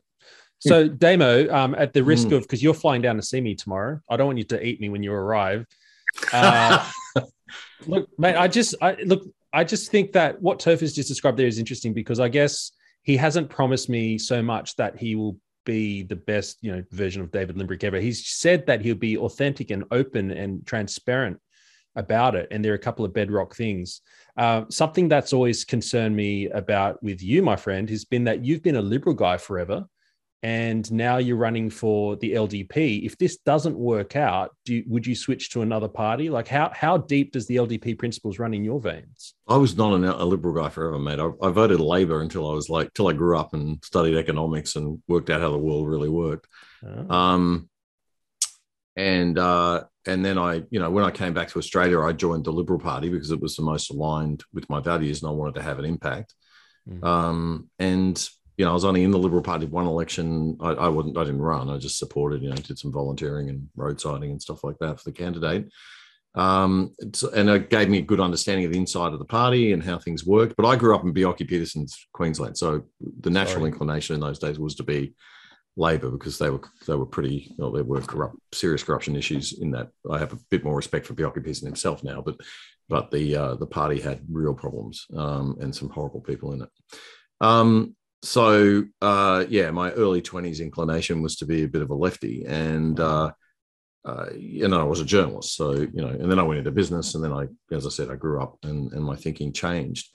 Um, so I became a, a, a, classical. I mean, I define myself as a classical liberal. Um, I, I, used to watch a lot of Dave Rubin, and that's why I started the other side because I mean I sort of wanted to emulate that for Australia. That was kind of my my vision. Um, uh, slightly different sort of show, but you know, thought that there was a need for that conversation to be had about people who were kind of questioning where the left had gone and they'd sort of gone off the edge of a cliff with this identity politics garbage. Um, but I still care about working class people and and I care about poverty and I care about social services and I care about those things. And I understand that you can't afford those things if you don't have a free market liberal economy and you don't have some smart people being rewarded very, very highly. You know, there are going to be some billionaires around, and I don't want to tax them all so that they want to leave Australia like the Greens do. You know, we need to support these these entrepreneurs and these innovators and these people, and there have to be those rewards there to make people want to strive for this stuff. So I'm a liberal. You know, that's what I believe in. I left the Liberal Party because I don't. I, I couldn't accept that they were. You know, it would have been much better for me to play the game, stay in the in the Liberal National Party um, I was on track for a pretty good opportunity to probably, uh, you know, run for a seat. Um, that had been hinted to me a number of times, um, but I didn't feel comfortable with that, and I left. You know, I met Campbell. I saw the integrity that he had. He jumped ship, and I, I sort of thought, well, this is an opportunity that there might be something in this party. And I explored the party. I knew Dr. Humphreys, had him on the podcast, and got to know him, and uh, uh, appreciated his philosophy. I had always admired um, Leyonhjelm's thinking, and I, I had the pleasure of interviewing him once. Um, so you know this, and I was watching David on David Limbrick on your show, and just thinking, well, this guy, this is a man of integrity that's working his backside off fighting this thing against all odds. Um, and I'm really glad Topher's come on board because I was a big admirer of what he was doing too. Because as he said, he's putting his neck out there in a way that I'm not sure I'd have the I'd have the guts to at the end of the day. But I'll keep going for as long as I feel I can. Um, but yeah, I mean that's I mean I that's I've... my there was no, there's no incentive for me to to to do this either. I mean, it's been costly, but there was no incentive to do the other side either. I mean, that was costly mm. in time and and money. And it's just the stage of life I'm at. I'm older than than you guys, and I'm kind of ready to give back a bit. I've done reasonably well. I'm not, you know, I'm not the richest guy on earth, but I can live comfortably. I've got, you know, and it's it's um I've got a little time now, and I want to just do something creative with that and and get back into. That's why I love the podcasting and why I've gotten involved in the political arena because um it's a good way to give back and it's a good way to So I'm not interested in kind of compromising on my values. and I don't have to compromise on my values of anyone at this stage of life. So I think I've. Uh, mis- if I don't, you know, you don't win, you don't win. And, you know, I think I've misread read your political leanings then, Damo, and that's having worked with you quite intimately for a year and a half. No, so, I'm concerned. Well, you seem you've always said to me, we've always had these debates. You've always said to yeah. me you're very conservative. Yeah. Um, I guess I have become, I think as you become older and you become a dad and everything, you do get a little bit more conservative. My views have shifted. I'll tell you some things that my views have shifted on. Um, um, I don't think my views have shifted on women's issues as much. Uh, I mean, I just think that the we've moved forward and we're now at a position where, you know, we we live in one of the most um, gender equal nations on earth, and that the rallying cry of the modern feminists is an opportunistic one. The third wave feminists are they use it's business, right? They're using the whole women's thing as a as a way to advance themselves um, and the networking and all of that. And you know, I got no problem with that either. Good luck to them. But uh, I don't think we live in an environment where women are as oppressed as anywhere near as oppressed as they might have been in the last century, in the middle of the last century, or the beginning of the last century for sure. In the suffragette movement, we are miles from that. Um, but where where I've changed, one issue would be abortion. Right, I used to be of the view that you know abortion was okay anytime in the first trimester, maybe into the second trimester, all that sort of thing. Um, and I now have a very very different view on that. Um, and I'm loud and proud about it. I'm quite happy to stand up and say no. I think I still believe that we've got a you've got a you know period where um, you know you, you, you, the the interests of of the individual outweigh the, the, the concerns of a, of a second life. But it's a much shorter period for me now. It's only about four to six weeks, having looked at the science around um, the development of the of the uh, the embryo. Um, so, but you know, after that, I'm very harshly anti-abortion now, um, and that's a big change for me because I listened to a very very good Catholic theological theological debate um, with it with both sides being put, and my thinking changed on that. You know, um, because there are two lives involved, right? I'd always seen it as the rights of the woman, as the pro-abortion movement do, and now I understand. Well, there's actually two beings here, and we don't have that. It's like Topher was saying, you know, people playing God now, and you see it all the time in the environmental movement. Oh, we're going to fix everything. We're going to depopulate. We're going to reduce the population. Um, that actually came up in one of our debates recently. It was the, the, reducing the population thing. I couldn't believe what I was hearing. You know, it's it's it's frightening. Um, topic moment. Well, thank yeah. you for having that discussion, uh, both of you, with me, just on those curly issues. Hey, can I throw some hypotheticals at you both? Uh, I don't know how long we've been going, but I feel like I'm, I should wrap it up. Hey, hypotheticals. Who should not vote for you guys? Tell me about uh, who you would be a bad candidate for.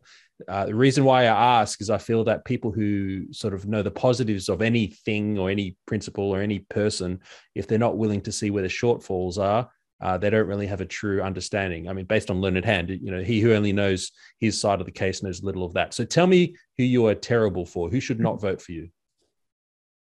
If you're the kind of person that gets in touch with your candidate and demands them to spend more money on X, Y, or Z, I ain't your guy, right? If you're ringing up going, you need to spend more money on hospitals or you need to spend more money on this or more money on that, I'm not your guy. Uh, I also, to, to bring it you know, closer to, to some policies that maybe people might be more surprised at, um, you know, if you want to solve the problem of multinationals not paying tax in Australia by adding new taxes, I'm not your guy. if there's a problem with multinationals, yeah, if, if, if there's a problem with multinationals shifting their profits offshore, how about we lower our corporate tax rate for all corporations, not just offshore ones, to the point that they're shifting their profits onshore? How about we solve it that way? Um, so, so I find with a lot of people, and I include the Greens in this, and this may surprise you they correctly identify problems. Now, not every problem that the Greens talk about is a, a real problem, but in many cases, they're correctly identifying problems and then prescribing the exact opposite of the solution. That's what I find is often the case. And so people might come to me and they demand that I take a certain action because they think it's the solution to the problem. But if we actually sat down and talked about what the problem really is, then we might be able to find a solution that is consistent with my values that actually deals with the problem rather than the imagined solution of spending more money or, or what have you. But yeah, if if you want the government meddling in people's lives, if you want the government spending more money and funding pet projects, I am definitely not your guy. Uh, A supplementary question before we go to Damien for that his answer that seems to me that's the number one uh, thing that politicians respond to pork barreling around election time give more money to this mm-hmm. hospital blah blah blah but more than mm-hmm. that mm-hmm. the people the conversations i have oh i heard that he's going to do this he's going to give me casual um, uh, uh, sick days he's, he's going to give me give me give me uh, so any any thoughts on that uh, that kind of attitude in our culture in our voter base Topher? you're absolutely right and if that doesn't change soon then we're doomed yeah. Uh, the, the the hope is that there are enough adults out there that recognise that there is no such thing as a free lunch. Um, the reality is, most socialists grow up and they stop being socialists at some point, or at least stop being as hardcore about their socialist views as what they used to be. You know, uh, Damien mentioned you become a dad, you become a bit more conservative. Well, I think uh, most most sort of communists, the majority of them grow up, and at some point they realise, hang on, we can't have a welfare program if we don't have a healthy economy.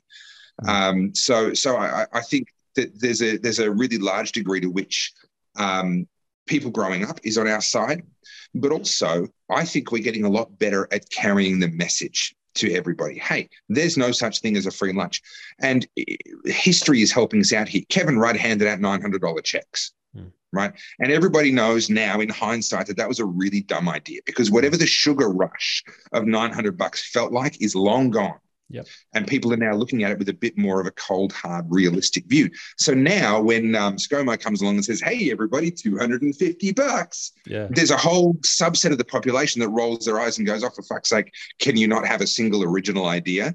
We've yeah. seen this before. So I, I, I think in many ways, as we get better at our messaging and at carrying these ideas out into the marketplace of ideas, and as we start to have small amounts of electoral success and earn our way, like I was talking about before, earn our way into the political landscape. I think that's an absolutely solvable problem, but it's a 20 year project. It's not, it's not going to happen at this election. Coory, I got to talk to you because uh, Toph is so optimistic all the time. Every time I talk to him, I'm filled with. I need, to, I need to hang out with Topher a lot more. yeah, but I'm skeptical. I'm like he's put too Whenever much I'm, hope in me. I'm up and down like this on a daily basis now with this election. I'm like, you know, and I, oh, it's great. I just had somebody come up and tell me how passionate they are about liberal, and then the next person walks up and it's like, "Why aren't you wearing a mask? You're gonna kill us all." Are you still doing masks in Queensland? Are you still doing masks? No, but oh, randomly. Yeah. I mean, I was at a shopping centre on the weekend. There were, you know, one in a hundred now would would have a mask on, but people who probably need to, like older ones. Or, I don't know. But I got hey, yelled uh, by one. Anyway, who, who's yeah bad bad people? who should not vote for you, Coory? Oh, lots of people. No. Um, people people i think it's a, one of the funniest things i've been told has kind of stolen the answer there but it, but it's it's true you know like i didn't realize before i got into politics how many emails you get from interest yeah. groups and how these yeah. auto emails come and yeah. every single one of them is like we want more money for this are you gonna what are you gonna do about this how are you gonna fix this what's government gonna do about it and i've actually started writing back to them and saying well do you have a costing for this idea as I would have done when I was in business, right? To my yeah. staff, I would have said, well, director brings me an idea. Well, what's the costing and how are you going to pay for it? Yeah. Right. Um, what are we going to, how are we going to move things around to get this paid for? And I've noticed this in the, in the, uh, debates, the number of questions that come from the audience saying, What are you going to do about it? And then Elizabeth Watson Brown, who's the Greens candidate in my area, and she is a, you know, she presents beautifully and she's a great speaker and she's an older lady and she's very mature and she's a professional architect. Your classic inner city green, by the way. Um, but she will get up and every time she opens her mouth, she's spending a hundred billion bucks. Yes. It's like, uh, where is this all coming from? But it sounds wonderful. It sounds beautiful. It's very hard to counter that narrative and be the bad guy saying, um, actually, we're kind of broke. We've got a trillion dollars debt. Um, so if you want the government to fix your life, do not vote for me, right? If you want the government to get out of your life, vote for me, right? Because we will get the government out of your life. We will have social services. We will have a safety net, but we'll, we'll just have a safety net. And government will be there to, to set the playing field rules and enforce those rules, but it won't be playing in the game itself. There won't be an ABC. There'll be a uh, uh, there'll be a, some sort of government broadcaster to provide services where the market fails and you're not getting those services in the country or uh, you know, overseas correspondence that the networks won't pay for and things like that that the ABC can do. But that's what they'll be doing. That's what they'll be focused on, right? Discernible needs some with. funding, mate. Come on. Discernible hey? needs funding. You need we'll, we would we would start. Oh, of course, yeah. You get want, me on that. Even sweet... you're asking for government money now. Yes, I want to get on that. Act- I want to get on, on that sweet, sweet government teat. I want to suckle that that government breast. Uh-huh. Hey, well, there's plenty, a lot, plenty of people doing it in this country, but the problem is it's going to run out. So I haven't done my debt thing in this episode, Matt. So I'm going to just take 30 seconds to give what you my debt, thing? thing? It's my my pet. Well, my before you before before you do the debt thing, you got to tell me did do those people answer your emails with a costing or an idea of a costing? No, they just one. go quiet. Yeah, yeah. Well, I'm sure they go, but I, I get put on some list of being, you know, don't some evil dark person. Um, but anyway, the, the reality, what I love about economics, and this did come up in the debate, is that economics doesn't lie, right? It's it's just it just is. It's like gravity. And you can move stuff around, but you can't this whole idea of even Keynesian economics and now the hmm. extension of that into this modern monetary theory, MMT nonsense that that even the Liberal Party and the Conservative Party in the UK are kind of talking seriously about, and it's utter garbage. I always say to people, they don't understand money. Money is a very confusing concept. It took me many, many years to get my head around it. Money is only has the value that that the community agrees that it has based on actual value produced. So if we're not productive, that's it. You, unless you're adding value, you're not you're not creating anything. You can print all the money that you want to, and you can say you're going to you know spend it. But if I if we've got Australia's this and it's producing, let's say Australia's producing this much value, yep. right? And and we have next to that in our currency, we've we've got you know uh, money money money out there to the value of you know fifty trillion dollars, right? It's probably way off the mark, but anyway. Um, then if you start printing more money and you double that to hundred trillion dollars, mm. it doesn't shift this value it doesn't mean you've added any value at all. You've just halved the value of the currency, of the yes. money. So be careful, you know, have a think about where, when they say they're going to spend on this and they're going to spend on that, it, you know, it sounds like a, a, a, you're always saying, well, where's the money going to come from? And then the, the Green, literally at this debate, she said, from the billionaires, we're going to tax the billionaires.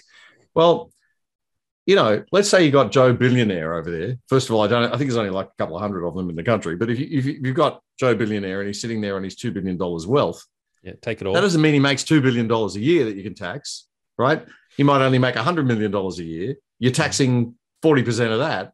Mm-hmm. Um, you're getting forty million dollars. I'm pretty sure she spent that 20 times in just one yeah. answer, right? So let's okay, let's put the billionaires aside for a minute. Okay, we're not going to get enough out of them. Now, the other the other thing on the Greens poster is tax the corporations. Well, who pays the corporate tax? A corporate corporate tax is a cost of doing business, right? So it has to get added in to the cost, and then we pay for it when we go to the shops and buy the stuff that the corporations produce. So it's like, well, we're paying for it. So it's a tax on the public again, right? So this is the Greens' answer. The Greens' answer is to is to tax this mythical monopoly man you know, the guy from the Monopoly board that they all think is yeah. stealing all their money, um, some evil creature. That's their whole idea of concept of capitalism. Um, fat white guys. Uh, mm. and, and and they that's the that's the extent of their thinking. It's like, okay, you're not going to get any money out of them, and then you want to tax corporations, and they're just going to pass it on to us. So, mm. where is the money coming from? It's not coming from anywhere. So we've got to think about this debt. Look, here's the thing these are my favorite numbers. Okay, I'll be very quick about this. The uh, the amount of income tax we pay is about 200, 200 to 250 billion. I might not be perfect with these numbers, but they're roughly right. 200 to 250 billion dollars of Australia's tax money comes into the government from personal income tax from wage earners, right? Mm. So 250 billion. Then you've got about another 250 to 300 billion that comes in through other taxes. Okay. So we've got about 550 billion dollars revenue coming into the government each year to 600 billion, right? Okay, now how much does the government spend? The government spends every year around about 650 to 750 billion. Mm-hmm. Okay, so we're overspending by about 100 to 150 billion a year, so we've got to borrow that. All right. Now, there's a very crude example. I'm not; these numbers are not perfect, but we are now sitting on a trillion dollars debt. Yes. Right now, let's say you want to pay that off over 50, over 20 years. Right? You don't want the kids to be paying it off forever. We've already stolen it from them, so we're going to give it back in 20 years. That's 50 billion a year, right? For 20 years that you've got to pay back off the principal to get it down to zero. Interest rates are now running at about, I think the interest on that, um, the Prime Minister said the other night in the debate was about 2.8% or something like that, 2.5% roughly. Right. Okay. Interest rates going up, they're going to go up about 2% the next couple of years. So that's going to go up to four and a half, maybe five, probably. So let's say for, for ease of calculation, it's 5% on a trillion the interest bill. So every year we have to fork out 50 billion on the interest and 50 billion to pay down the principal if we want to get it paid off in 20 years. That's 100 billion dollars a year. Okay? So that represents half of all the money that we the government gets out of income tax from people. It represents um, a, about a, a, fifth of all tax altogether, and it represents about a seventh of the whole government spending every year. So we've got to, we, we can't just make this up. We have to cut the government spending by a seventh. Yeah. How, how are we going to do it? We, you know, we've got a plan to do that, right? We're, we're not. Going to we're going to kick it down the road and let another generation pay for it. Well, that's, that's the MMT solution, but yeah. that doesn't necessarily work because eventually you get to the point where you create inflation, interest rates go up so much that you can get into that hyperinflation loop that we saw happening in Zimbabwe and then in Venezuela, and you know, it, now, then we're then we're really cactus. Yeah. yeah. So we, we, anyway, we've seen governments do this before. We know exactly where it leads. I, look, I bang on about this all the time. I, th- I think we've been incredibly foolish, and I think we're about to reap what we've sown. I mean, you guys are telling me I'm being too optimistic about the election. If you want me to be a bit less optimistic, uh, just talk to me a little bit. Talk to me for a little while about um, uh, economics, yeah. the economic future of Australia. And trust me, you won't be hearing a lot of optimism then. Uh, I'm just going to move rooms. I'm in. I'm in someone else's bedroom in the uh, Airbnb while we're on the campaign trail. So I'm just uh, moving out so that they can they can actually sleep in their room because you know Mr. Wong told me that he was weak and he was only going to go for an hour, and now it's been an hour and a half, and we're still going. Hour and a half. Well, uh, gentlemen, were you about to say something, Topher? I was going to go to a last question. Yeah. No, no, all good. All right. So, guys, uh, I'm going to ask you a question. Just try and give me a short answer on this one because I just think it'll force you to distill your thoughts. Uh, before we do that, is there anything you want to say to the people? And then we'll do my last question and we'll say goodnight. You want to okay. make a pitch? Do you want to say anything to everyone? I probably won't see you until the election. So, what I'm saying, telling everyone is do the boring. Do the boring. Uh, politics is boring, but it is the best mechanism that we have for making change. And by do the boring, I mean volunteer to stand on a polling booth, volunteer to stuff letterboxes, put up signs in your front yard, talk to your friends, do the boring. We had this exhilarating experience, at least in Victoria, where we had these incredible protests where the cops were cracking heads, and it was a real, it was an amazing adrenaline rush, deeply traumatic for some people, but an amazing adrenaline rush for, for all of us. Uh, then we had the, the police finally back down. We had these incredible protests with literally hundreds of thousands of people at them. What a euphoric, you know, outcome after all of the price that we paid to get there. It was super exciting. Well, I'm sorry, but the time for excitement is kind of done. We achieved everything that we could achieve through that mechanism. Now it's time for the boring. So do the boring please, please do the boring people because when you email me after the election complaining, what can we do, Matt? What can we do? They don't listen to us. Well, you should have voted. Okay. So do the boring. Uh, Damien Coory, do you have a final? Yeah, it's, it's, well, it's I totally agree. It's more than um, just just voting. You've got to support the candidates because we don't have the money. We don't have the, and I say money. One of the most funded campaigns in my electorate is the Green campaign. So there is just a truckload of money behind that party. You can see it in all the advertising. Um, so they are getting a lot of corporate money um, from the renewables industry and various other um, woke corporations. So uh, we need your support. We need feet on the ground. The number one problem that I've got now is that on election day, at the moment, I've got a roster out there for uh, two pre-polling booths in my electorate, and we've got volunteers for that, and that's fantastic. We've got a lot of volunteers, but we've got a good, great core of people who have just been absolutely fantastic. On election day, there are going to be 37 polling booths in the electorate yeah. of Ryan. Yeah. And I, it's a 10 hour day. So I need, I need 74 people. I would say I need, we need 74 people to do two five hour shifts. Um, and, mm. and they, they're, so if you're sitting at home right now thinking, I want to do something or I agree with these guys and I want to help out, but what, what difference would it make? Well, it'd make an actually it would actually make a massive difference yeah. if we could get yeah. you out for five hours on election day. Yeah. yeah. And I'm trying to cover every single polling booth in Tassie. So, wow. you know, if you're in Tasmania, then uh, then please uh, send a message to the Topher Field Facebook page um, and let me know that you're in Tassie and you want to volunteer because I'm exactly the same, mate. Exactly the same. Do yeah. the boring.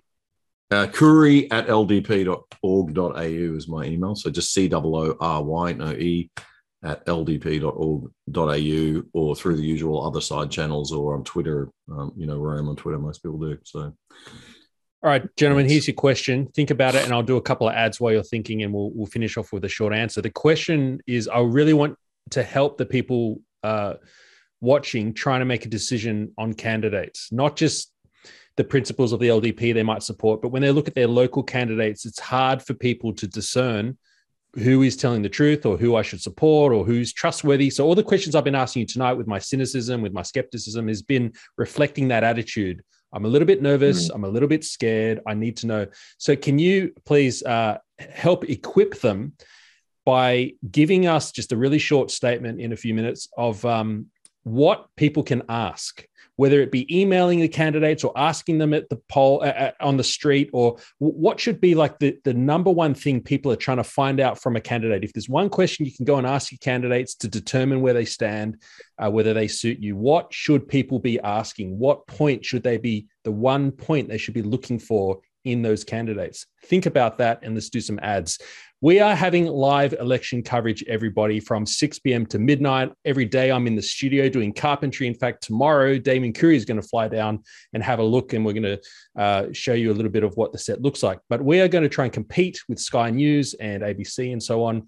Uh, we already have a number of regional pubs in Victoria who are going to be running our coverage exclusively throughout their venues. So tune into all of the discernible channels. I think we're also being simulcast on Voice for Victoria channels.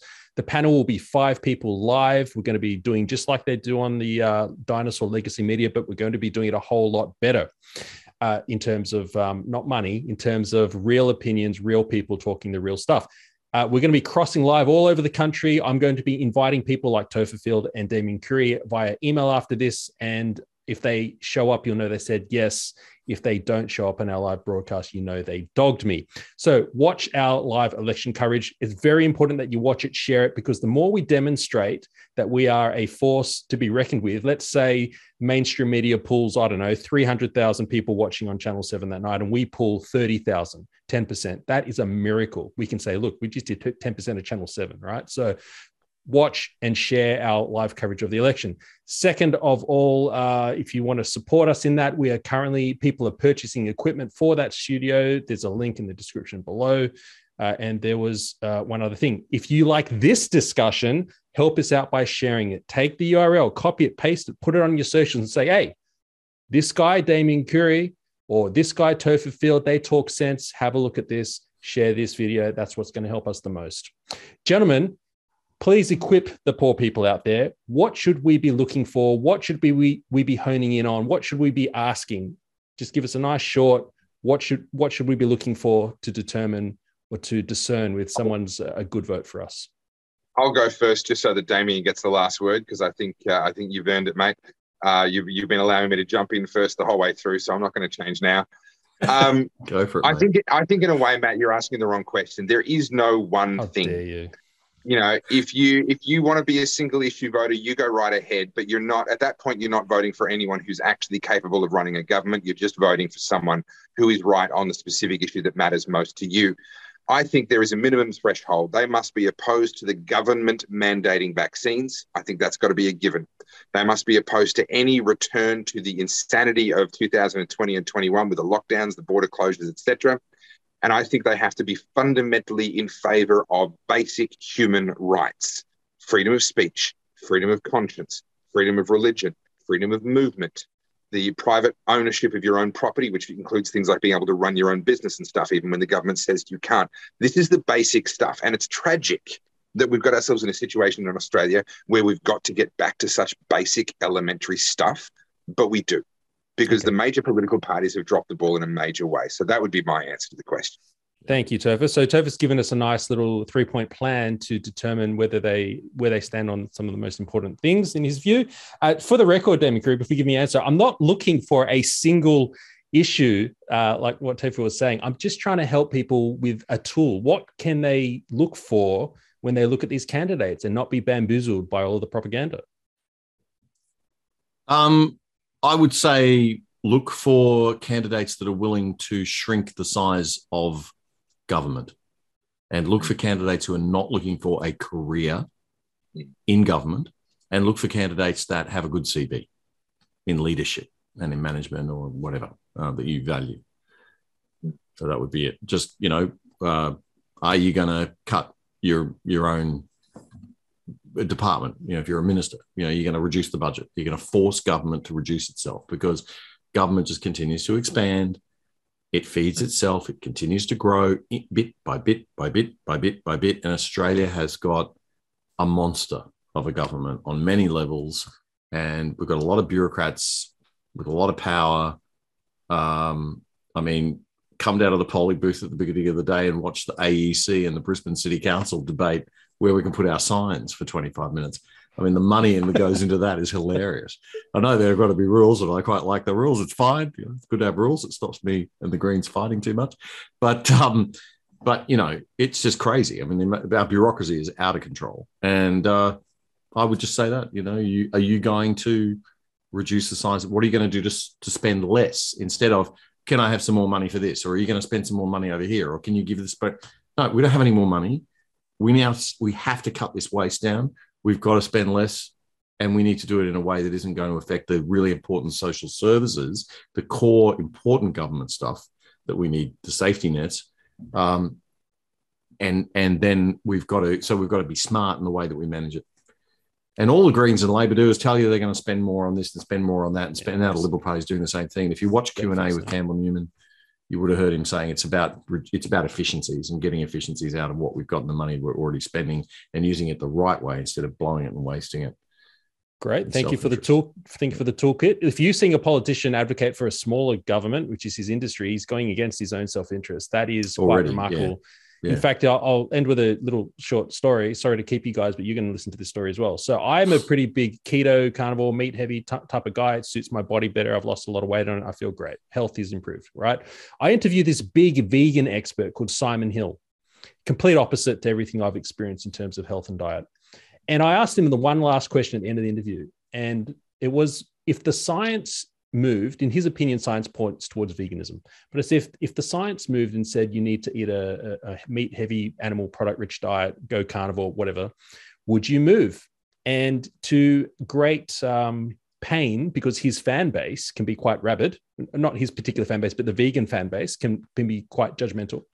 Uh, if you eat fish or whatever, he admitted on the air, he said, you know what?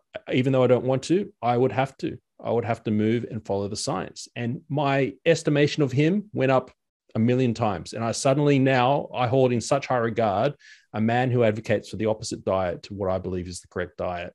But I really trust this guy because he was willing to self-sacrifice. And I guess Topher's touched on some of that with his own story. Uh, but yes, let's follow that. Let's look for politicians who are not in it for themselves and are willing to put us first as they should be, servants being leaders. The greatest servant being the the greatest leader being the servant of all. Gentlemen, thank you for joining us for a fun discussion, for letting me talk about some um, uh, contentious things. Thank you. Good people thank break you. bad laws. Never forget. if you want to buy some merch, go to Topher Field's page. Topher Field's page. See you guys. See you, everybody. See you tomorrow. Oh, Matt, make sure the studio is ready. Yeah, you're setting me up for something, aren't you? Yeah, just see you tomorrow. Make sure it's ready. I'm coming all the way down. It needs to be ready, all right?